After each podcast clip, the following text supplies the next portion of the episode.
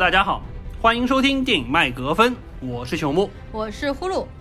好的，《神奇女侠一九八四》，我们终于来聊这部片子了。看是两周之前就看完了，然后拖到现在来聊嘛，主要是因为看完了之后五味陈杂，感觉不知道从何聊起，所以就拖到了现在。呃，但是呢，因为上周我们又去看了《心灵奇旅》，就是皮克斯的那部《Soul》，嗯，呃，看完了之后觉得这个神奇女侠不能再拖了，这周必须得把它聊了。为什么？就是觉得一个作业没做完，欠着另一部，感觉不太好意思的样子。我们上一期发的是一个视频嘛，当时视频正好是就陆家嘴百丽宫那边看完神奇女侠结尾的时候，就说我们要去看 Soul，然后我们前两天去看了 Soul 之后，完全超出了我的预期。我感觉他探讨了人生的意义，他有一点像皮克斯之前我也很喜欢的一部片子叫 Inside Out，就是头脑特工队，而且画风整体也非常的像，在这个非常悲惨黑暗的。二零二零零年的年底，给人带来了抚慰心灵的魔力，而且他这部片子的排片非常的少，就是你看现在的排片。基本上都排给郭敬明的《晴雅集》，还有刘德华的《拆弹专家》。对，《拆弹专家》口碑也很好，但是皮克斯这部片子的排片只有百分之七、百分之八这样子的。如果再不去看，可能接下来就没有了。所以我很推荐大家先去看一下这部片子。看来这部片子呼噜有很多话要说啊。那么也许二零二一年的第一期节目，我们就会聊这一个。不过确实，这部片子看完了之后，让我们又觉得，呃，皮克斯还是皮克斯。自从经历了上一部皮克斯的那个二分之一魔法那个痛苦经历了之后，至少我们让对皮克斯又找回了一些信心。哎，是的。好的，那么我们再聊回今天要聊的这部片子《神奇女侠一九八四》。嗯嗯。呃，要不我们先来简单说一下看完之后的感受好了。呃，呼噜你先来。呃，我知道这部片子已经被大家就基本上从头到尾骂了个遍嘛，就是基本上只要是出了影评或者是出了节目的，大家主要是吐槽的这部分比较多。我个人的感觉呢，其实当然肯定也是贬是大于褒的，但是因为我看之前我在豆瓣上的友邻好友评分，这部片子大概是。三分四分，就就我关注当科长，当科长当时给出的分数是两分，你知道吗？我就非常的吃惊，所以我去看之前去预期非常的低，所以看完之后呢，并没有感觉像大家说的这么差。另外一点就是这部片子可能偏女性向一点，它当中有很多就大家所说的呃小妞电影啊，chick flick 那种感觉，就有很多浪漫的场景嘛。呃，我可能并不是特别的排斥，所以说这部片子可能女性的观感比男性的好，这不是我单单个人的感受，而是大数据得出的。就是你看猫眼上面还有淘票票上面那个打分，女性群体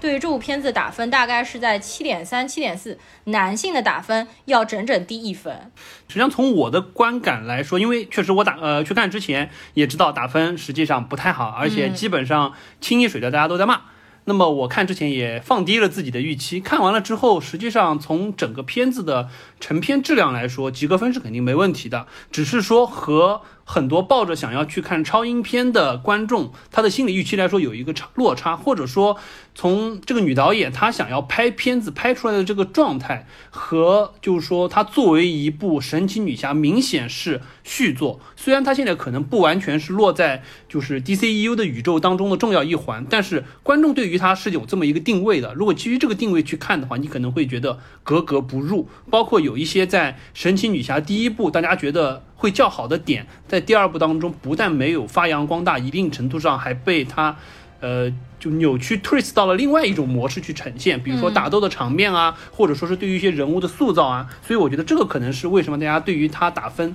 这么低的一个原因。当然，还有一个原因可能是因为这部片子一而再再而三的。跳票对，延了从去年延到今年，又从今年因为疫情一而再再而三延到年底，大家总觉得好像好不容易在年底期待来了一部好莱坞的大片，结果你给我吃了这么一盘菜，就一点不像年夜饭的感觉，大家就会觉得很痛苦。我觉得这个可能是最大的原因。对他本来定档应该是在美国大选之前，然后可能给人有一种政治讽刺、政治隐喻这样的。确实当中有相当多的政治讽刺，但是它上映的时候，实际上大家也知道已经是川普要。要交接班的这么一个状态，感觉很多讽刺实际上已经到不了当年的那个力度，或者说想要表现出来的这么一个状态。另外，你看这个标题，它叫一九八四，它其实讲八十年代，为什么特地挑八四年呢？所以马上就让我们想到乔治奥威尔的那个小说《一九八四》嘛，就是 The Big Brother is watching you 啊，政治冷战的这种感觉。但实际上看下来，好像和那个小说也并没有什么关系。嗯，没错。所以我觉得可能是，好像是里根当年大选的那一年，就八四年。对，而且里根，因为我们在这个片子当中看到的那个总统，实际上长得和里根也很像嘛，而且里根算是。可以算是美国 历史上属于非常非典型的、非常有特点的一位总统。首先，里根，我们知道里根是演员出身，所以说本身里根他的人格魅力是极其强的。而且里根当年，我们就又再稍微岔出去说到川普的这件事儿。川普今年大选，实际上这个梗大家可以可以玩很久，不管是他一直声称我还没有输，我还没有输也好，包括他和拜登之间这个焦灼的选票，包括几个州号称要重新计票，最终反正 anyway 拜登是赢了，虽然赢的不是特别的优势明显，但是总归是赢了。但是里根当年那可是大比分赢的，而且是属于，因为他是一个呃共和党人。但是实际上，他当年赢下了很多民主党的大选州，所以说本身和他个人的人格魅力是脱不开关系的。而且里根实际上也是当年就我们提出所谓提出星球大大战计划，就是所谓的弹道导弹防御计划的这么一个总统。所以说，实际上他在八十年代，大家可以认为，就里根的那个时代，相当于是美国的经济或者说美国的世界地位可能到达了一个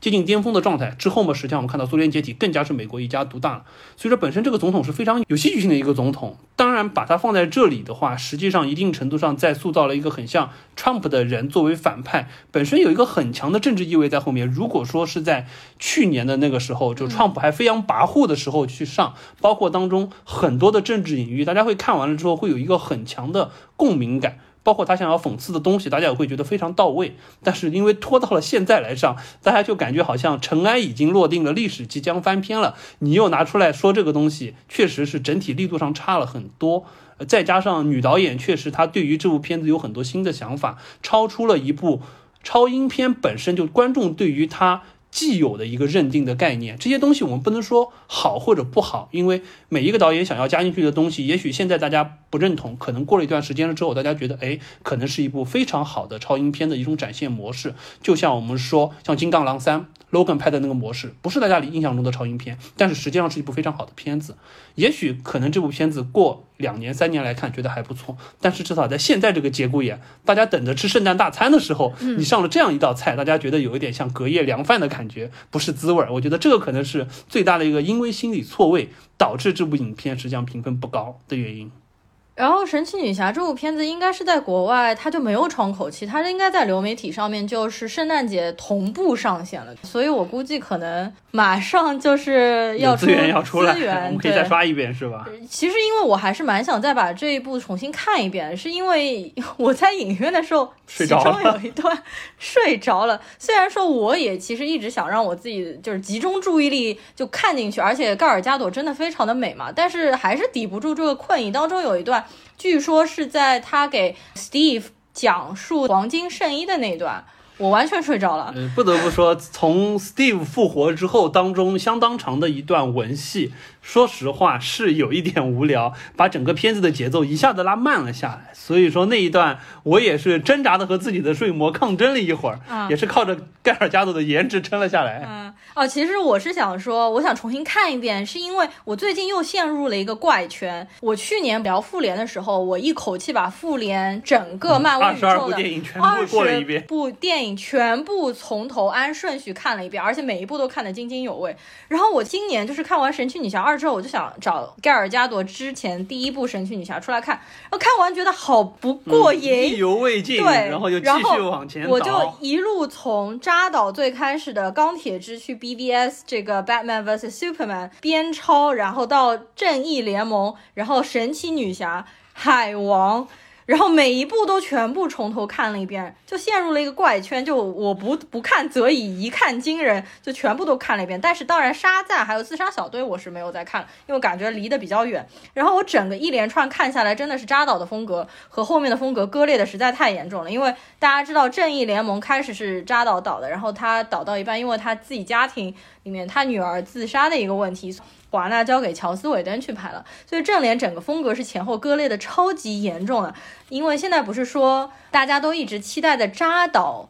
导剪版的《正义联盟》嘛，应该就是。明年年初应该就会流出来了，好像有一百八十五分钟，所以我其实还蛮期待。我现在有一点陷入这个 DC 的怪圈里面了。呼噜每次这个一入超英片的坑，就开始像考前疯狂补作业的同学一样，稀里哗啦把之前看过的、没看过的东西全部又拿出来重新过一遍。但是我看的还是很津津有味、有味的，而且让我回顾了很多之前我完全不记得的人设和剧情。所以说，这个超英片还是有它存在的价值的，不能说。它不是 cinematic，它还是有很强的观赏的价值，以及就是说让人有很强的投入感。当然，我们知道 DCEU 实际上最大的问题就是它缺乏一个像凯文·费奇一样的来统领整个宇宙的人，所以导致几部片子之间的不管是联动性也好，前后的平衡性也好，包括对于人物塑造的这个连贯性也好，都有一些缺憾。所以说，我们就几部片子补下来了之后，没有漫威看完了那种感觉打通了任督二脉的这种爽快感。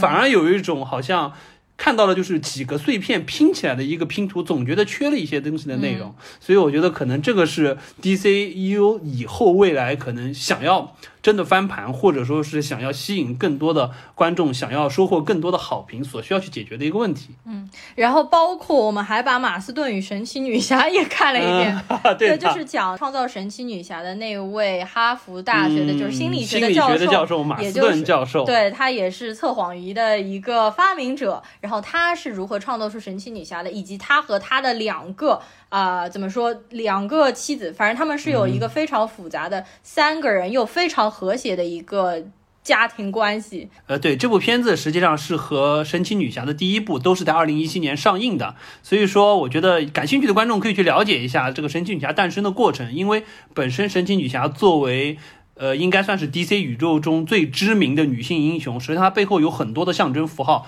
包括在历史的不同阶段，它也代表了很多东西。所以说，这个可能对于观众去进一步的了解，在现在这个时代，神奇女侠不管她身上所有的一些象征符号也好，或者说是随着历史的演变，一些价值被铅华洗净了之后留下来的那些东西，留在荧幕现在前面可以展现出来的这些东西也好，会有一定的帮助。确实，有一些东西可能是历史的产物，现在不适合展现在荧幕上，但。是有一些东西可能是保留了下来，以新时代的方式去重新诠释神奇女侠的意义。我觉得这个片子还是蛮有意思的。嗯，而且其中的一位妻子，一位女性是 Rebecca Hall 演的，然后我非常的喜欢她。呃，当然这部片子整体看完之后，感觉她把这个故事拍的还是太浅了，就是讲的还是非常的表层。嗯，如果对这种嗯三人关系什么的有兴趣的，其实可以去看一下。好的，那我们接下来来说一下这个神奇女侠基本信息，就说一下打分吧。反正挺挺低的，豆瓣上面现在十一万人打分是六点五分，IMDB 外网上面更低，七万人的打分现在只有五点七。然后一开始还不错的影评人的 Metascore 的打分，你看发酵了也已经一周多了，现在只有五十九了，也是不及格的。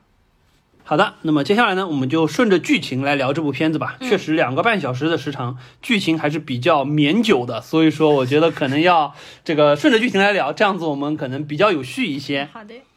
呃，首先开头的话是一段可以说是天堂岛亚马逊人户外铁人 N 项综艺闯关秀的这么一个感觉。呃，整个片整个这一段，说实话，从画面展现来说还是不错的，而且因为和上一部也是对应的，一开始就在天堂岛展现亚马逊人的，你可以说是日常生活也好，你可以说是这种竞技娱乐也好，整体感觉还是不错。但是实际上，呃，看的。之后就让我觉得这一段有点过于长，他花了整整可能十到十五分钟的时间，只是为了作为一个引子，告诉我们这个片子最终想要告诉你的一个道理，就是欺骗实际上不能让你达到真正的目的，不能带来真正的成功，只是为了说这么一个点。但是说实话，这个点一直到这个影片直到最后可能一个小时，已经把当中长段的文戏过了之后，埋下的这个关键点实际上才暴露出来。说实话，我觉得有一点脱节。反正我看到后来的时候，我都已经快要忘了前面是为什么出来了。而且我一直本身期待的是亚马逊人，实际上在正片开始的过程当中，会和戴安娜所在的一九八四的这个世界有更多的互动。然而完全没有，除了说有从里面带过来的一副盔甲之外，完全没有再有任何的互动了。所以我觉得前面这块就单拎出来这么一段，实际上我个人是觉得有一点强行，而且经费在这烧，我觉得也没必要。嗯，其实开头的这段还是蛮多人诟病的。我其实感觉也是挺突兀的，是因为它的 CG 感可能太强了吧？我觉得里面的这些亚马逊的女战士，她们感觉全部是脱离地心引力的，就是全是飞起来，就地心引力是抓不住她们。我感觉她们用绳子在天上飞的时候。就可以不用绳子也可以飞，就感觉可能还是 CG 感太强，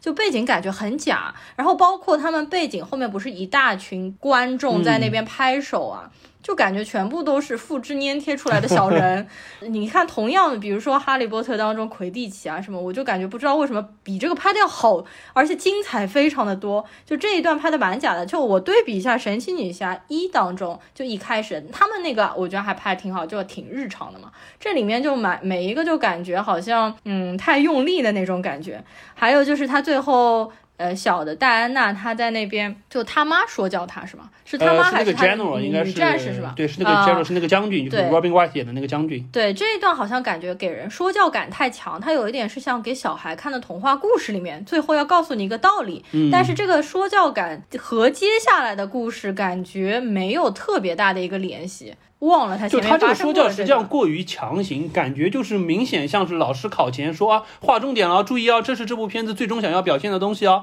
我前面花了十五分钟时间给你烧了这么多经费，展现这一段戏，就是为了告诉你这点，大家请牢牢记住这一点，后面是有用的。然而之后就是很长的一段时间和这个戏一点关系都没有的这么一段内容，所以说我觉得过于的脱节。然后我又想起说到那个亚马逊女战士这一段，其实我原来一直是搞不清楚亚马逊女战士到底算是人呢，还是算是神。然后我这次又仔细又回过去看第一部，然后又看了一些背景信息，才知道实际上他们没有拥有神力的。但是呢，因为可能就是有一些神赐予了他们一些强大，他们比一般的人要更美貌，然后身体更强壮，然后他们拥有长生不老的能力。但是他们总体来说和人差的不大，不像戴安娜，她是人和神。出生的一个半神，呃，对，因为我记得在一中实际上设定就亚马逊人，他实际上虽然不算是 human being 了，他实际上，但他不是 god，他不是神，他们也不是说那种 immortal 的这种状态，他们实际上是可以被杀死的，因为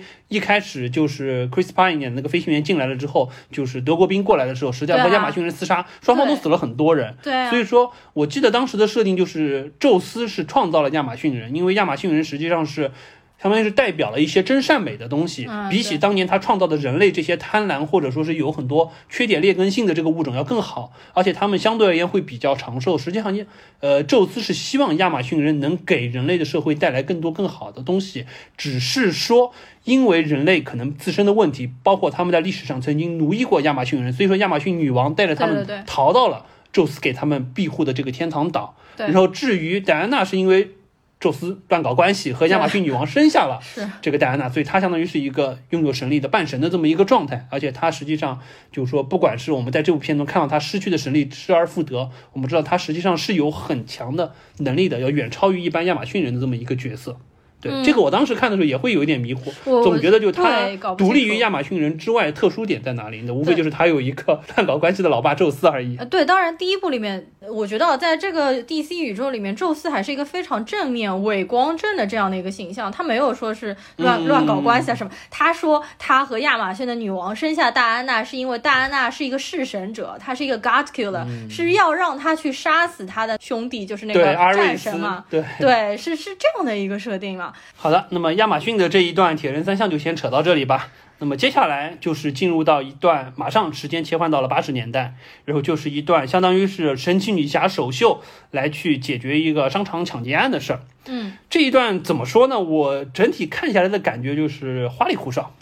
这个神奇女侠打斗场面，首先我们这一步可以看到，完全放弃了剑盾的这一个组合，完全改用真言套索，用鞭子了。而且这个鞭子玩的呢，说实话，不管是在商场上荡来荡去，就非常有蜘蛛侠的这种风格也好，对的，包括他对于鞭子的使用也好，确实。凭良心说，开发了很多新技能，让我们知道原来真言套索除了套住人说真话之外，还有这么多打斗的应用。但是整体让我感觉缺少了前一部剑盾组合刀刀到肉的感觉，打斗的畅快感少了很多，反而显得有一点像杂耍。而且这个商场抢劫案。前因后果以及整个过程的发展，嗯，让我们觉得特别胡闹，特别儿戏，就感觉像是沙赞那种风格，是是是走搞笑风格的这种玩法。说实话，我是不太喜欢的，因为我觉得神奇女侠作为一个从历史上来说，实际上是一个相当悠久的超级英雄，而且你想想，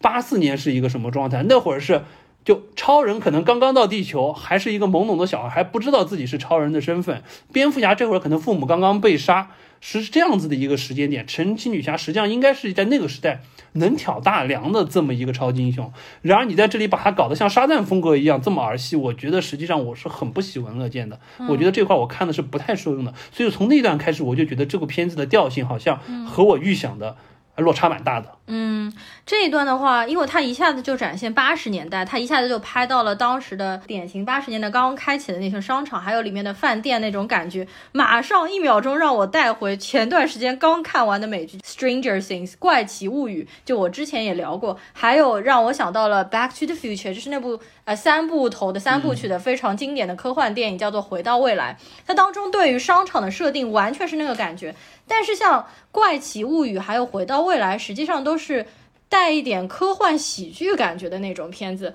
它当中就是像《怪奇物语》当中也是商场打斗戏，但是那个设定就不是特别违和，是因为是一群小孩子打一个怪兽，包括他们那个那群小孩打怪兽的时候。也是背景不停的放烟火，我就觉得可能八十年代的一个特征就是非常的绚烂，就一定要放烟火这样子。然后呢，这一段啊，的确感觉是还挺奇怪的，但是呢，因为这当中盖尔加朵的几个出场实在太美了，你知道吗？所以说我的目光完全被吸引到她的脸上，而且在这个地方，盖尔加朵就是她和第一部。有不一样就是新技能，他会把头上那个头箍摘下来，然后哦飞，你知道吗？然后飞回之后再戴回头上，那个动作实在是太帅了，感觉就是美少女战士水冰月嘛。对，而且它的配色也非常的水冰月嘛。因为我小学里的时候一直幻想自己是美少女战士水冰月，我一直幻想把头上头箍拿下来扔坏人。所以说这一段神奇女侠这段让我感觉实在是太美了，所以说我可能对它的呃苛求度没有那那么的高。另外一个我觉得挺奇怪的，就是说神奇女侠最后不是帮助警察抓了犯人，包括还有警车过来拍啊视频啊，神奇女侠的形象实际上完全就是展露在。公众的面前，或者说是在电视机的面前被全世界都播放出去了。但是他平时不是一直是在博物馆里面修缮东西吗？他的同事们是从来不看新闻的吗？就是又是一个脸盲认不出的，就是他，他连一副超人伪装的眼镜都不用，对吧？而且还假模假样的和那个小孩嗯比出了一个虚的手势，也不知道他想要保密什么东西。是，然后另外还有一点，就是我这次重新回去看《正义联盟》的时候嘛，正联当中有一段就是钢铁侠，呃呃，不是，就是有有一段蝙蝠侠和神奇女侠对冲那一段。蝙蝠侠说：“你这个沉寂了一个世纪的人。”但是实际上，你看那个时候是二零一七年，但是回到这部电影是一九八四年。一九八四年的时候，神奇女侠明明就是在拯救世界啊，在打坏人啊，明明有很多留下了她的资料，有这么多人看到她，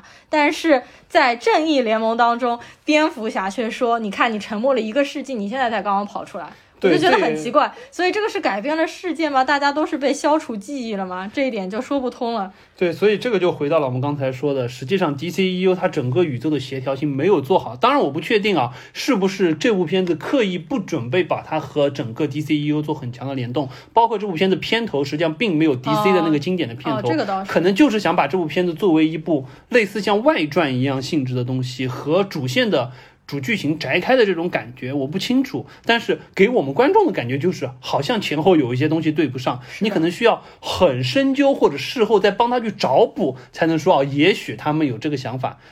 好的，那么商场这段戏过了，接下来呢，就神奇女侠啊，这个衣服一脱，对吧？眼镜都不用戴，就顺理成章的回到博物馆去，开始正常的日常生活了。这一段呢，实际上就开始进入到了一个相对比较长的文戏的阶段。嗯，那确实也可以看得出来，女导演对于这一块的驾驭还是相对比较好的。不管是戴安娜也好，包括就是我们这个影片当中的女二号 Barbara 也好，也就是最后反派的那个豹女，实际上他们对于就是说人物的塑造这一块，尤其是对于 Barbara 的塑造也。好，可以让人很快的就 get 到哦，她是一个怎么样心理状态，生活中可能极度不自信的这么一个女生，也为她之后留下就是说想要许愿改变自己的这个状态，做好了一个性格的铺陈。所以这一块相对而言，我觉得是比较平稳的一段文戏。但是说实话，就感觉和前面脱节性比较强，因为你想，我们前面是刚刚看完了热血的。亚马逊竞赛又看完了一段相对还比较酣畅淋漓的商场劫匪案之后，马上进入到一个相对比较长的文戏阶段。说实话，就会让人一下觉得节奏慢下来了，之后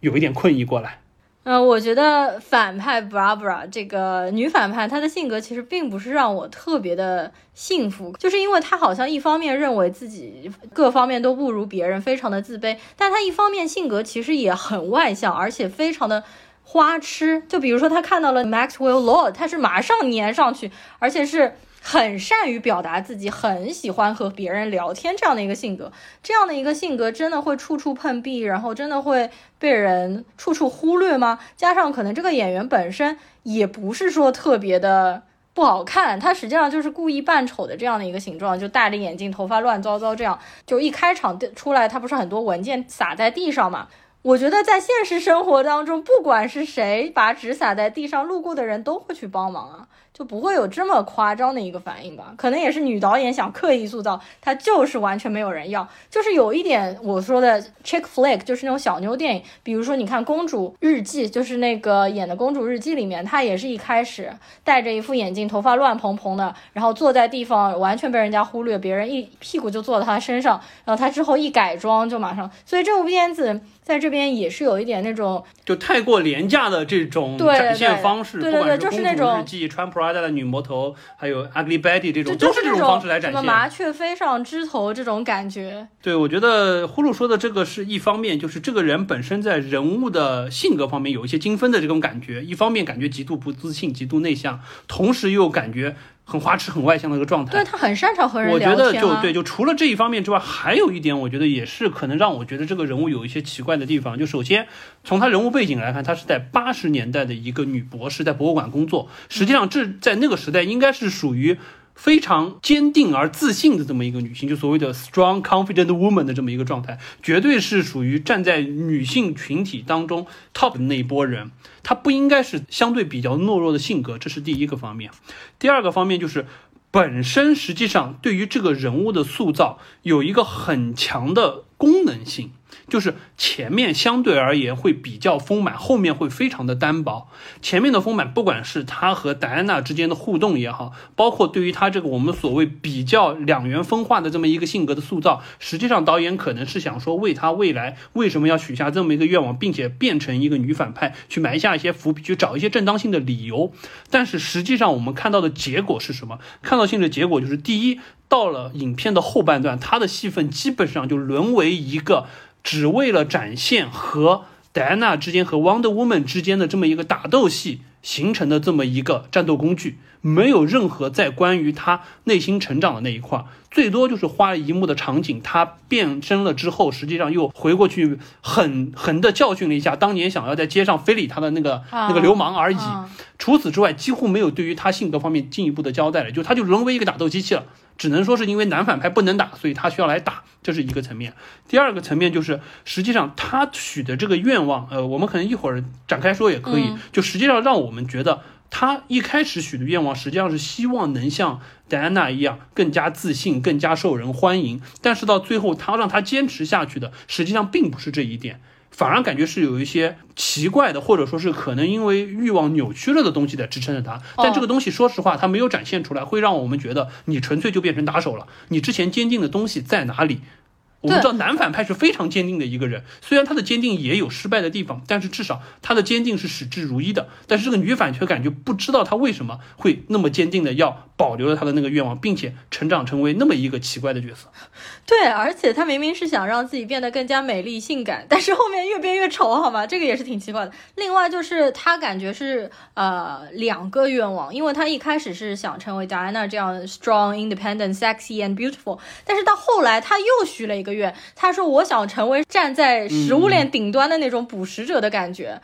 这是两个愿望，但是问题是，是愿望只是只能许一个愿望的。对对啊，我也觉得就挺奇怪的。反正这块，我觉得，反正至少从我们俩看完了之后的观感，反正一刷完了之后，我觉得有很多疑问贴在他的头上，感觉他身上是一个被导演贴满了功能性便利贴的这么一个角色，为了剧情的。铺展实际上在影片的后半段牺牲了太多了这个人物的合理性，去为了推动剧情的进展，所以我觉得这是蛮可惜的一个角色。嗯，然后另外他变成的这个角色应该在漫画当中是一直是神奇女侠的一个宿敌，就叫做 Cheetah。然后 Cheetah 实际上就是猎豹的意思嘛，而且 Cheetah 还正好就是我猫科动物里面最喜欢的一种猫。结果在这影片当中，这个反派出来了之后，简直让我吓死了，好吧？惊呆了，好吧？简直是恐怖片了，B 级恐怖咖片，好吗？因为 cheetah 就是猎豹，它脸上实际上有两条黑黑的纹路嘛，但这两条纹路当换到人的身上之后。真的是实在是太丑了。还有就是它变成了 cheetah 之后，为什么它会突然变出了尾巴？而且这个尾巴是可以跟着它转的，就是这个尾巴它是真的是 biologically changed 的。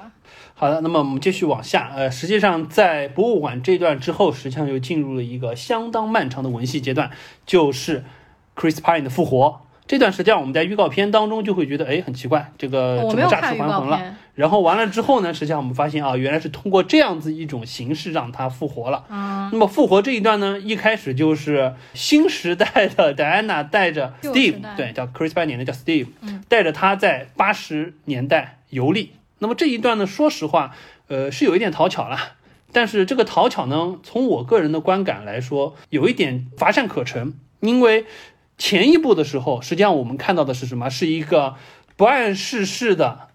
亚马逊小女孩，这个戴安娜被 Chris Pine 被 Steve 带到了人类的社会，她有很多懵懂的地方，带她一点点去了解这个社会，了解这个世界的规则是有意思的。但是到了这一步，你又如此廉价的。反做一个反转，让戴安娜带着 Steve 在八十年代去看一看啊，这他们在玩霹雳舞哦，他们这是一个垃圾桶，这种这种东西，说实话有一点太过简单，而且在同一个系列当中这么简单的做一个反转继续去展现，虽然说八十年代有它有意思的地方，但是我觉得这一段太长了。实际上没有必要花那么多的东西，你毕竟不是真的是一个以文戏为主要内容的片子嘛，对吧？Steve 出来这一段呢，是有一点沉闷，也是最像小妞电影的，就是最浪漫爱情片的那一个部分嘛。我是觉得 Steve 出来的那一瞬间。戴安娜就完全相信的稍微有点快，就是他可能他把他手上给了他一个手表，然后就是说了一句话，对，就是就是说第一部里面的那个话嘛，就是说就是 I saved today, I saved the day and you saved the world，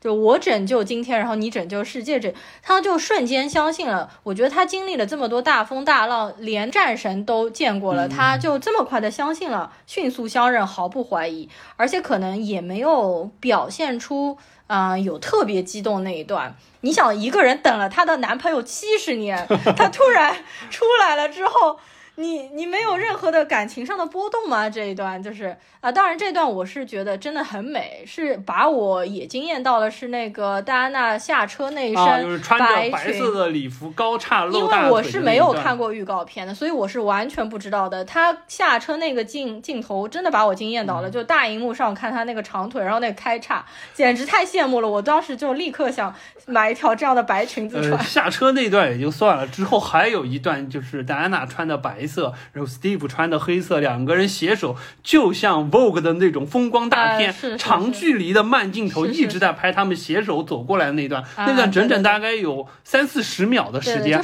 我实在是觉得你这个导演是为了拍这个东西，博取观众对于这一。场美轮美奂景色的这个东西太用的太过了啊！这个我觉得就是男女生的差异嘛。就我其实觉得还还可以。然后呢，Steve 被戴安娜那个长裙包裹在里面嘛，那个感觉反正就……然后包括后面有一段他们开飞机，这个不是也被大家狂吐槽吗？呃，就是说烟火什么的，就是很俗。但这一段实际上反而让我。倒还是有一点感人的吧，有一点感动。可能大荧幕看的感觉还是不一样，就是有一点身临其境在烟火里面的那种感受。但是这一段隐形飞机的这一段。还是挺想吐槽的，就是达安娜在那个上面搓搓手，说：“我爸当时教我要一个隐形咒，我一直就没有学会它，结果在这么瞬间他就学会了。”对，感觉这一段的话，实际上我觉得槽点还蛮多的啦。实际上在开飞机之前就有一个槽点，我实际一直没想明白，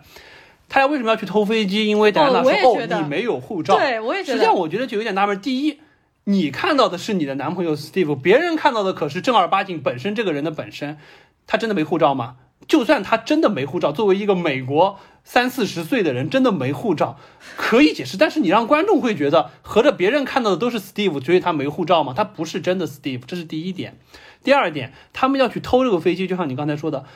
去用这个隐形咒。我觉得这个隐形咒，说实话，感觉是导演也好，编剧也好，纯粹为了在当中给神奇女侠秀技能。我要把你们当年在漫画当中看到那些技能，想方设法的给它秀出来，所以说秀了一个这个技能，包括之后的就是驾驭闪电飞行这一块也是在秀技能。确实，从合理性角度来说，因为她是宙斯的女儿，她可以一定程度上去驾驭闪电，包括最后打气他的那一段也用到了，相当于是我不怕，我我不导电的这种感觉，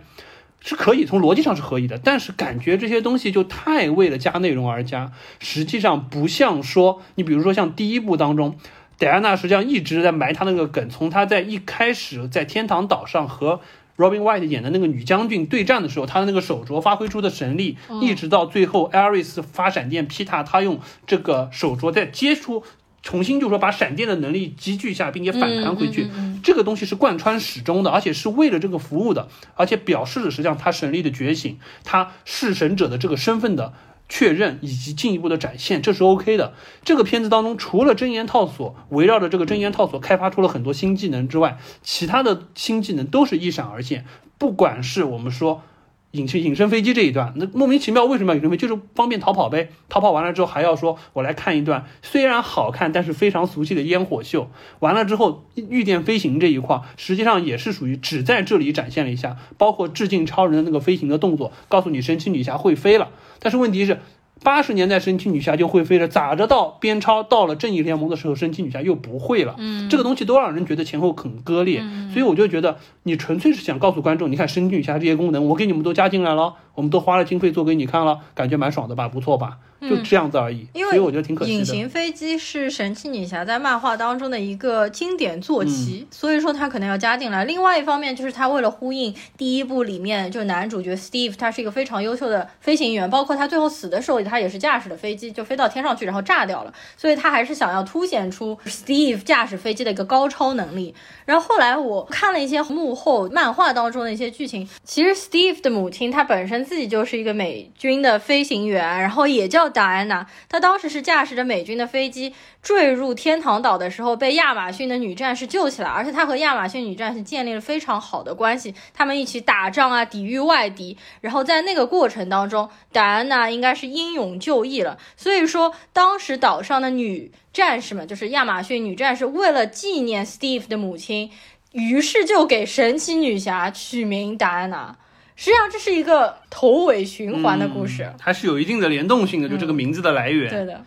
OK，那么我们再说回剧情，呃，刚刚说到偷飞机去埃及那档事儿。那么再往前倒一点呢，实际上他们为什么要去埃及？这就是牵扯到剧中的男反派，就是 Maxwell 这个人。嗯，Maxwell。呃，首先对，首先这个角色，说实话啊，首先说这个演员吧。啊。这个演员实际上就是《权力的游戏》当中饰演红毒蛇的那一位，确实当时也是人气蛮高的。但是在这部片子当中呢。首先，他的造型基本上就是完全模仿着八十年代的 Trump 来塑造的，不管是他说话的腔调，包括他的整个的发型和感觉，确实对应性很强。但是呢，实际上这块我当时看的时候有一个割裂感，在于什么？因为影片当中给我的感觉，他是一个纯正的白人。而且就是很像 Trump 的这么一个角色，但是在他的回忆过程当中，一直是有一个墨西哥裔或者说是拉丁裔的这么一个幼年成长的场景在这里，我就有点搞不明白。当然，这个演员实际上确实他是有拉丁裔血统，还是智利还是什么的，就是国籍。对，后来逃命，对他本身确实是拉丁裔的。但是从这部片子当中，我就有一点奇怪，就你为什么把他弄得如此像 Trump，如此像一个白人，但是他依然把他的就是拉丁裔的背景，通过回忆的方式塑造这么多。我当时看的时候，实际上我是没有 get 到。当然，可能因为我对于这个演员不熟悉，所以说我对于他这个 Trump 的造型，我被我迷，我我被他迷惑了。但是我看的过程当中确实有一点奇怪。那这是一个。第二个就是我和呼噜看的过程中也会有点奇怪的，就是为什么他一定要找一个明显是亚裔的儿子在这里？这个是为了是政治正确，还是说有一些其他的东西在里面？我一直想，白。我一直想的是这个 Maxwell Law 他是一个纯白人，但是他的妻子可能是个亚裔，所以生了个亚裔的小孩。但是就是你完全不交代他妻子的情况，你给他安上了一个。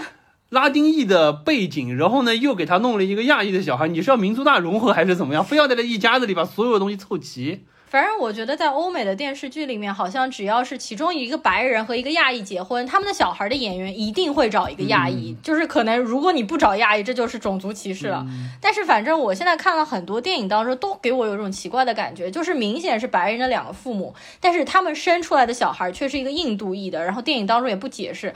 而且并不是领养啊或者什么，但我觉得可能也是因为近几年来，比如说亚裔啊或者少数族裔无法在电影当中找到好的角色，然后就一定要安排一些就是这样的角色给少数族裔吧。好的，那么说到这个反派 Maxwell，实际上这部片子当中对于他成为反派的动机，实际上从刚开始看，我们一直觉得是他希望。他的儿子认同他，认为他的父亲是一个成功的父亲，他是基于这一点出发的。他作为一个商人，实际上他是失败的，他弄的一套一整套诈骗的东西，最终实际上是玩不转的。所以说，他不断的是为了这个目标，以及到他，呃，或者说是丧心病狂，或者说是异想天开，想要自己变成许愿石，从而可以持续的让自己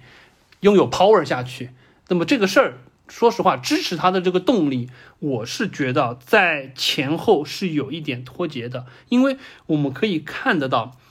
他在最后导致的这个危机是一个世界大乱级别的危机，不是一个简简单单说我要成为一个成功男人所应该导致的这么一场东西，而且他已经相当于是迷失进去的这么一个状态。那么从他一开始相对简单的初衷，成长到最后，实际上已经变成了一个彻头彻尾的有一点。失心疯的这么一个反派角色，一个 villain，实际上当中我觉得缺少一定的转变，而且更让我觉得难受的是，这部片子实际上花了比较多的篇幅来交代他怎么。变成这个样子的，就像我们刚才说到 Barbara 一样，有点前中后轻，交了很交代了很多他和戴安娜之间的互动，最后变成了一个工具人。他这边也是开始有大量的片子，因为两条线在走，一条是戴安娜那会儿在和 Chris Pine 卿卿我我，同时这一边实际上在交代这个 Maxwell 怎么样一步一步的为了拿到这个石头，怎么样去接近 Barbara，把石头偷回来，又怎么样变成许愿石，一点一点的去完成他的目标。但是这个过程当中，实际上我们对于他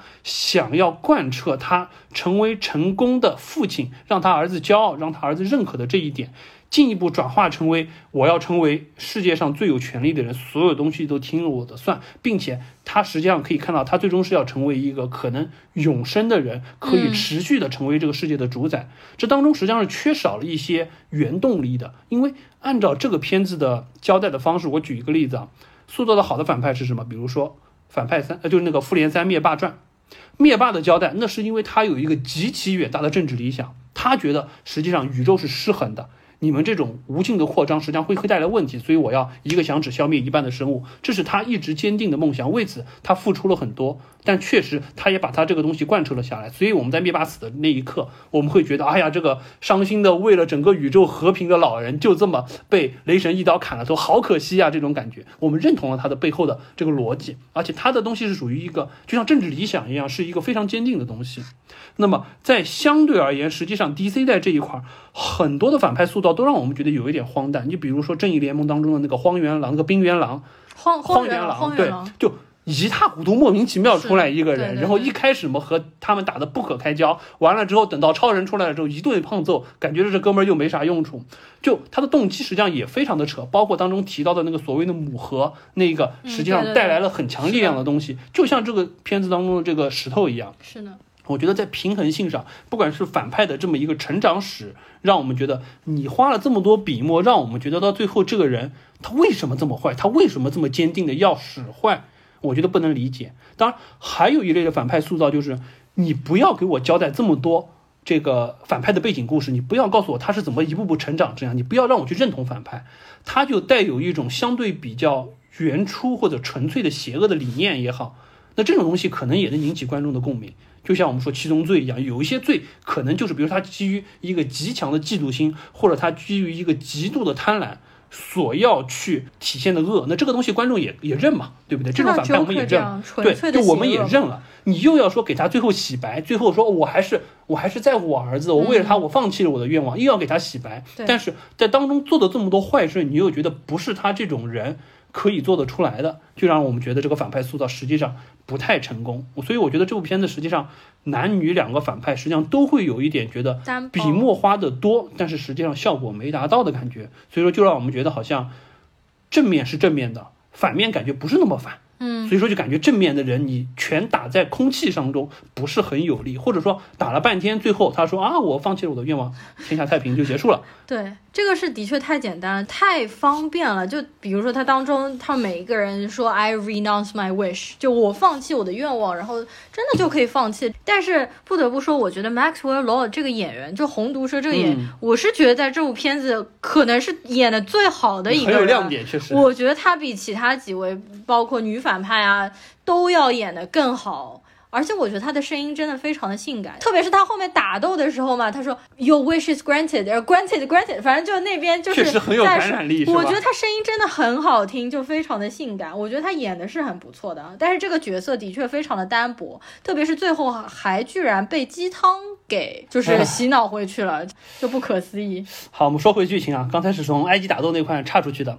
那么说到就是戴安娜和 Steve 偷了飞机去了埃及，实际上是为了阻止这个 Maxwell 在那边继续去使用这个愿望石使坏。那么实际上在埃及整个公路上打斗的那一段场景，应该算是本片可能相对而言，我觉得燃点还比较高，或者说是还比较。正统的神奇女侠风格的一场打斗戏，比起一开始沙赞风格的商场戏，以及最后和七塔打的那奇奇怪怪的那一段来说，我觉得这段相对比较正统。当然，这一段实际上我个人的感觉还是。呃，缺少了，因为我们一直会津津乐道说神奇女侠第一部在一战战场上穿越整个战场，拿着剑盾，并且带领着自己的小队往前冲的那一段，那段确实很燃，确实也体现了神奇女侠在那个时代的象征。嗯，但是在这一步，因为没有了剑盾，完全通过绳索，而且实际上打斗的风格，说实话不是传统意义上亚马逊的战斗风格，因为亚马逊的战斗风格要么是用标枪，要么是用长矛，要么是用弓箭。玩绳索这一套，说实话，实际上是有一点这个历史意义的，因为本身神奇女侠这个绳索实际上是带有很多和捆绑相关的意味在里面，包括也在历史上受到了很多的诟病。那现在实际上把它作为真言套索，有了一些新的解释。但是我觉得纯粹用绳索的打斗，包括当中，因为你绳索用的多了，不免呢大家会觉得很像蜘蛛侠在那荡来荡去的感觉。实际上，我觉得有一点让我觉得不那么神奇女侠了。再加上这场战斗的整个的动作设计，说实话，你作为一场就是这种公路追逐戏的话，我们在之前其他类型的片子当中看过太多的打法了。这个片子当中，你说亮点吗？我觉得不多。所以说这段实际上整个让人看完了之后，我会觉得，呃，就感觉不过瘾。然而可能这已经是整部片子当中最高燃的战斗场面了，也是最长的一段战斗场面。所以我觉得这一块确实是差了蛮多的。嗯。这段在我印象当中好像已经很模糊了，就是我当时有印象是车翻倒了之后，神奇女侠从当中飞起来那一段，那个可能是个高光时刻，就是他们会剪辑到预告片里面的那几个精彩片段。但是后面我就失去意识了，好像就是从这儿 睡着了。在这段打斗就让呼噜开始意识游离了，可见这部片子这一段确实是蛮可惜的。这这段之后是不是就是他去介绍他的黄金圣衣的一个由来？呃，对，说到那个战甲吧，就是那个。所谓的阿斯特瑞亚的战甲，这个战甲，大家网上已经吐槽太多了，很多这个这个主播也都会吐槽到这一点。我也觉得，到底有什么作用？这个战甲，对，第一，这个首先这个战甲的造型，这个，因为我我们不是对我们不是漫画原著的，对，给我第一的感觉就是完完全全就是雅典娜的黄金战甲的这个样子一模一样。对，其次，这个圣衣，说实话啊，不是圣衣啊，这个战甲。这个圣衣都出来了，这个战甲我真的没看出它任何的功能。嗯，从一开始这个戴安娜介绍被他扔在房间一角，说他从这个天堂岛里带出来的，当年这个阿斯特瑞亚穿着的战甲保护了他的族人从人类那边撤退，提到了这个东西，从提这个历史背景当中就没看出这个战甲有什么作用，除了在挨打的时候，就我我打不还手，我能保护我自己之外，包括他在最后和其他打的过程当中也是属于这种。这个就打不还手，我能保护我自己。然后完了之后嘛，就看到其他的利爪，有点像金刚狼的那个级别，一点一点的把这个战甲上的翅膀剥落掉。但是实际上我没有看出任何这个战甲的作用来，这是一个，就是我不太清楚这个战甲加进来是不是之后有什么意味。如果说这个战甲仅仅是为了满足观众对于这么一个。漫画当中有的设定的物件的一个怀念，以及引出阿斯特瑞亚这么一个角色来说的话，我觉得这个战甲太太廉价了，或者说是太没必要了，让我觉得实际上在这画的笔墨真的有一点事倍功半。嗯，那么回过头来说，就这个战甲，再说到你和最后和其他打的那一场战争，说实话，那场战斗场景实在是怎么让我说呢？就是。感觉上应该是很激烈的，确实也从变成了豹女的这么一个 Barbara 和她斗争的过程中可以看得出，对方实际上在气势上是咄咄逼人的，包括在战斗力上，他那个爪子确实战斗力很强，可以把战甲都打碎。但是结束实际上是靠讲白了把他电晕了这么一件事儿，所以我觉得这块就感觉好像有一点虎头蛇尾，或者说是有一点应该到高燃点的地方，你给我说你用了这么一个。哈哈一笑，比较讨巧的方式就解决了，就有点像最后实际上和这个 Max 对决的时候。我的一开始的理念，或者说我一开始的设想，可能是什么？就是反派可能是执着的，可能是坚定的，可能是死不悔改的。完了之后，可能是因为他成为愿望石了嘛，他不断的在那 granted granted granted 允许别人的愿望，并且从别人愿望当中去拿走一些，就是说别人的可能是视为很珍贵的东西。最后可能是比如说全世界都向他许望，他过载了、宕机了，或者说出一些问题，导致他没有办法继续在电视直播当中去继续的他的这么一个恶行导致的。结果你和我说。我打完七塔就算了，我的我的打斗戏已经结束了，工具就是战斗工具人已经退场了。我现在接下来的是属于文戏的反派，我就只能说拿真言套索开始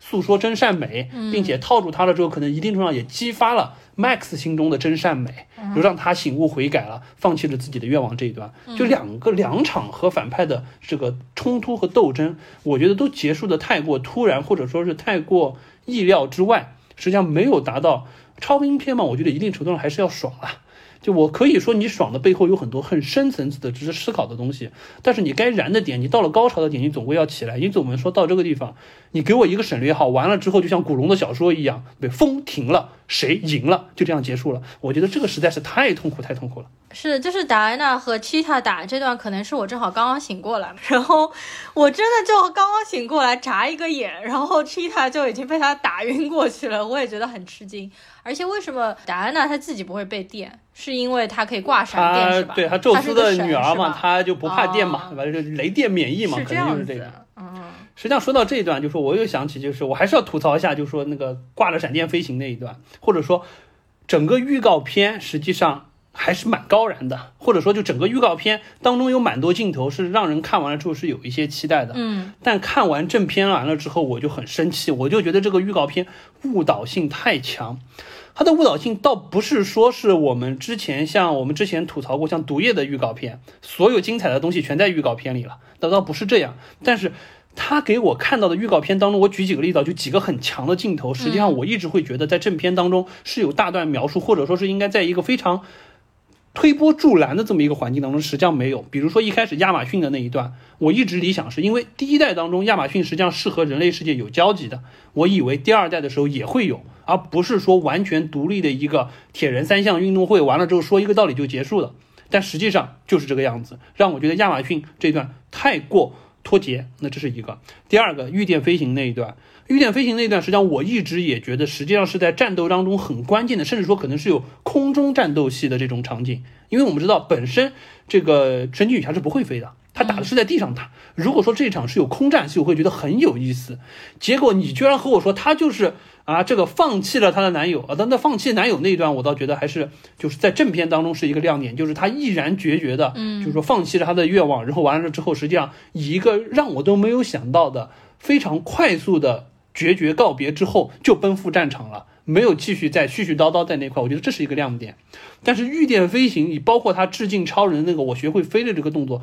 是在他赶路的过程中，就是纯赶路的过程当中展现出来的特技功能，又致敬超人的飞行动作，又展现他御殿飞行的这么一个漫画当中本来有的这么一个设定。我觉得这一块就很可惜了。本来这应该是一个可以塑造战斗高燃场景的，比如说我打到，可能你以为，比如说把我从飞机上扔下去，我不行了，你以为我要挂了，结果哎，我会飞了，这很好。你跟我说。我是为了赶路来秀的，我就觉得很可惜。嗯，包括还有一个场景让我觉得非常的痛苦，就是当反派第一次去埃及找那个石油大王的时候，满足了他那个愿望，实际上是帮他，就是帮他又建立起了一个封闭的王国。当时竖起了像柏林墙的一堵埃及墙在那边，最后放弃愿望了，说埃及墙倒塌，有一个非常大的场景。对，那个场景当时给我第一个反应是，就有点像这个天启当中。就末世来临的那么一个场景，然后墙倒塌，我当时以为是就是可能要重塑一个世界正在毁灭边缘的这么一个状态，结果没想到是完完全全一个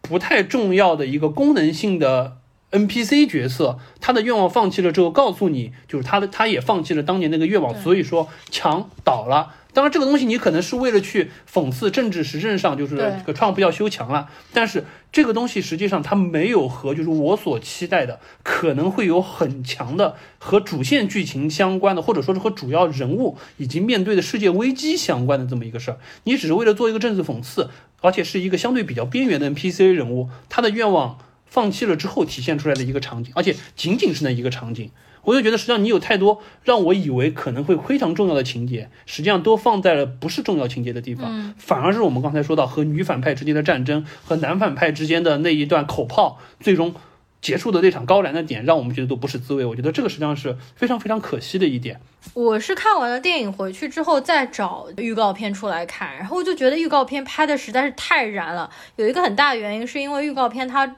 后面的背景音乐用了一首很有八十年代风格的 disco，叫做 Blue Monday，就是蓝色星期或者叫忧郁星期吧。然后这个作曲的人叫做 Sebastian。不问后面这个名字不会念，但这首音乐真的非常的好听，我这两天已经循环听了一百遍了。我打算把它作为片尾曲放在我们的这个节目后面。好的，那么既然说到片尾，我们这一期也快结束了，我最后再吐槽两点吧。这个感觉聊吧聊吧，本来没想吐槽那么多的，但是好像越说越觉得心里不不平衡。实际上，我觉得这部片当中还有呃让我觉得比较奇怪，或者说是让我觉得设定上不太平衡的点。呃，其中一个就是所谓的愿望石。这个 Yellowstone，这个愿望石，首先第一点，我觉得它能力太强，就它是属于一个无限宝石级别的能力。这个在 DCEU 的宇宙中，我不知道未来他准备怎么设定，还是他要不要融进去？因为我看了一些，就是说外延，实际上本身从就说这个宝石的原初，所谓的欺诈之神，欺诈之神的能力是很强，确实他可能甚至是凌驾于宙斯之上的这么一个级别的神力在那里，他创造了这个宝石，可能是有很强的东西。但是我觉得吧，实际上在这部片子当中。呃，这个愿望宝石的引入，第一会让整个 DCU 的宇宙的实力平衡会有一些乱。就像我刚才提到，实际上 DCU 对于整个的平衡感、人物的连贯性，包括像反派的塑造也好，对于一些超级能力大杀器的引入，像那个母盒的这个东西也好，包括像实际上能让超人附身的这些东西也好，确实让人觉得有就是很方便。你说需要吗？就需要，对不对？如果复活了之后，超人就暴打冰原狼，就让人觉得好像导演没有想清楚。就像我在玩游戏，我会觉得要么是数字膨胀了，要么实际上就是世界失衡了，要么就是有人用修改器了，感觉非常难受。那这是一点。第二个就是这个愿望石，实际上它背后我们知道，实际上是一个不等价交换。当然，这个不等价交换的规则，说实话没有做深入的解读，可能导演和编剧也无异于此。但是让我们看了之后就很奇怪，比如说。你许愿，你想要成为世界首富，那我拿走你的是什么？我拿走的可能是一样你很珍贵的东西。那这个珍贵的东西，有的人可能说是你的健康，有的人可能说是你本人当中 personality 当中一个非常重要的东西。但是这个东西谁来定，我们不知道。既不是可能他自己认为最珍贵的，也可能不一定是，就是说成为了愿望石了之后，反派 Max 觉得最珍贵的。但是 anyway 我拿走一样就行了。嗯，所以这个东西相对而言也会有一点奇怪。再加上，就比如说我要成为世界首富，两个人同时许这个愿望怎么办？是先许的人成功呢，还是后许的人成功呢，还是怎么样？还是说看你们谁付出代价大呢？那这个代价的衡量标准又是什么？又不知道。包括说。天下大乱了之后，如果有人说我希望世界和平，会和平吗？那么和平之后，他要付出什么代价？其他人的愿望是被取消了，还是怎么样？也不知道。包括说，像我放弃了愿望了之后，从反派的角度说，Max 放弃了愿望了之后，是不是其他所有人的愿望自动失效，还是怎么样？愿望石会回归到原来的愿望石吗？因为它变成愿望石之后，愿望石就变成粉末了。对，所以说这个地方也是往设定很奇怪的。包括说像 Cheetah 的这个角色，Barbara 最后还是 Cheetah 吗？从影片当中看，他没有完全变回去。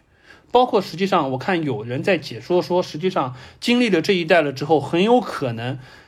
反派 Max 放弃了自己的愿望，但是他可能一部分能力停留在了他的体内，所以他未来实际上会继续延续着。就是说，本身在漫画当中的那一个反派的角色，因为漫画当中他是有一个精神控制能力的一个人，所以说可能对，对相当于是他可能会，相当于是我经历了这一波，虽然我放弃了我的愿望，但是愿望时的一定能力可能停留在了体内，我获得了超能力，这个超能力会继续作为一个反派和神奇女侠站到对立面。包括七大这个角色，是不是可能就是说一定程度上 somehow 我也停留了一定的超能力，或者说一些外来的力量在我体内，我可能会继续作为这么一个豹女的角色站在这个反派的阵营当中，不知道这个我们不清楚。但是总而言之，愿望石的这个设定当中有太多的让我们觉得摸不透的点，或者说是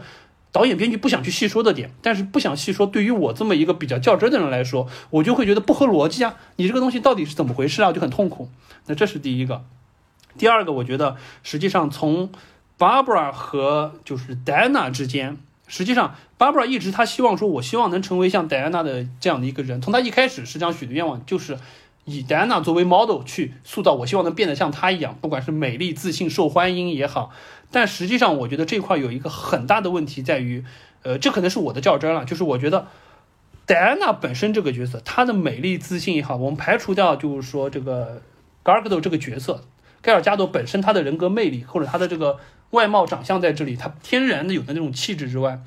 实际上深究下去，戴安娜她是一个半神，她是一个不老不死，甚至不怕不会受伤的半神。嗯，所以说，当你是这么一个角色的时候，你看上去好像你很受欢迎，但他好像不是很在意，他感觉是有一种处然自若的状态。那是因为他是一个活了几百年，而且他知道自己是这么样一个状态。所以说，这个东西不是说是一个凡人你可以学得来的，你最终也没有变成他这样一个宙斯之女的半神。所以说，你无论怎么样去拙劣的去模仿他，去获得他受欢迎的这个表象也好，或者说是获得他的能力和战斗力也好，实际上你是达不到的。所以我觉得这个从底色上设定，他的这个愿望是愿望是没有办法满足他的。也就是说，实际上愿望石给了他，这可能当然也一定程度上你要硬找补，可以说这是所谓的欺诈之神，我给了你一个虚假的表象，你以为你变得和他一样，实际上不是，因为你不是他，他的高度是你永远无法企及的。所以说，实际上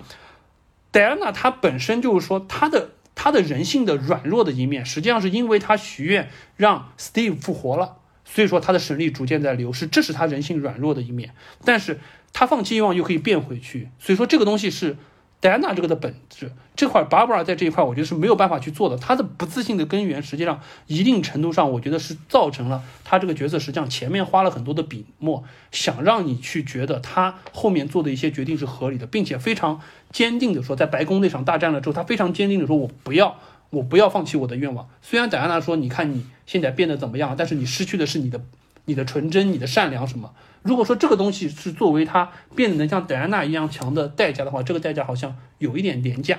相对而言，戴安娜的这个价，这付出的代价是不是太昂贵了？嗯，所以说我觉得这块就是两个人在许愿了之后，付出和得到的东西，以及他们最终想要成为的这个目标，实际上失衡的比较厉害。再回到最后，我们再说到就戴安娜她放弃愿望这一块，实际上。我觉得也有一点奇怪，就是戴安娜实际上为什么最终放弃了愿望？她实际上内心很想和 Steve 在一起，她盼了这个男友盼了七十年，想了他七十年，所以说她在这种情况下放弃愿望，实际上是为了什么？是为了去拯救世界，是为了说我要取回我的神力去拯救世界。在这一块儿，实际上如果说你换位思考，这是一部这是一部女性主题的片子，这是一个女导演拍的片子。如果说全部换位，一个男导演拍的一个男性的角色，如果说是一个男的超人。他为了，比如说超人去为了为了为了救他的女朋友，如果说他为了就是说不是超人复活了他的女朋友，他为了拯救世界，嗯，女朋友你继续回棺材吧，就会被人喷死。我觉得这个就很奇怪。同时，我觉得实际上，如果说要更合理的说法，实际上应该是什么？就是戴安娜实际上放弃神力，不单单呃不放弃愿望，不单单是为了取回神力，更关键的是什么？是全世界都要放弃愿望，才可以让世界恢复和平。也就是说，实际上我们最后看到了一段，好像是世界上所有的人都放弃了自己的愿望，所以说好像世界恢复到了原来的状态，包括 Max 也失去了自己的力量。但实际的情况，我们看到的并不是这个样子。不是说好像所有人都放弃了，就缺你戴安娜一块。你无论怎么样，你也要放弃，即使是让你心爱多年的男朋友再回到棺材里，你也要就是说放弃愿望。如果这样子的话，你可以看到戴安娜在神性和人性之间的选择确实是很光辉的。我为了维护世界的平衡，我放弃了自己人性的那一点点的期待。不是，反而是我们最后看到的，实际上是因为 Max 为了自己放弃了愿望，所以说其他人所有的愿望感觉都回去了，或者说即使像。就是说，Barbara 这种女反派，她实际上没有放弃愿望，但是依然好像整个世界和平的这种状态。所以我觉得这块是让我觉得，对于就是说放弃愿望的这一点，让我觉得耿耿于怀。就是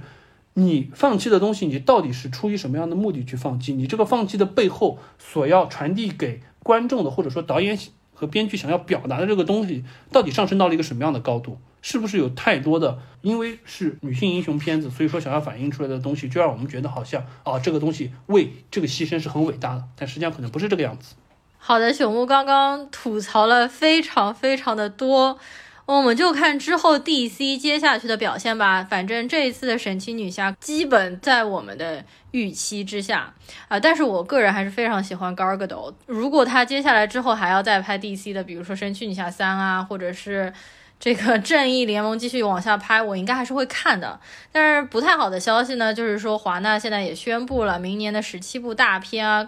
可能全部都会没有窗口期，就直接在流媒体上面和电影院同步发行。那这样的话，就是对电影的创作来说有一个非常大的问题。那导演到底拍的时候，需不需要再用 MX 的摄影机去拍，还是要拍像美剧一样的方式去拍？所以这也遭到了很多大导演的联名抵制嘛。比如说这个唯唯诺诺，这个诺兰啊，这个维伦纽瓦，还有温子仁他们的抵制，但是可能现在大势所趋，就不知道是否还能够继续保持大荧幕它本身的一个魅力的嘛。没错，反正我们肯定是希望说大荧幕的这种形式，包括就是说电影这种为大荧幕而生的这种艺术形式，可以继续的延迟下去。虽然我们之前聊过，像这个 Netflix 这种流媒体的新贵出现了之后，可能未来是和迪士尼爸爸叫板的这么一个角色，但是我们也只是说是欣赏他可以去出资拍一些类似像罗马、类似像爱尔兰人这种传统的片场不愿意投钱去拍的片子，而不是说像现在这种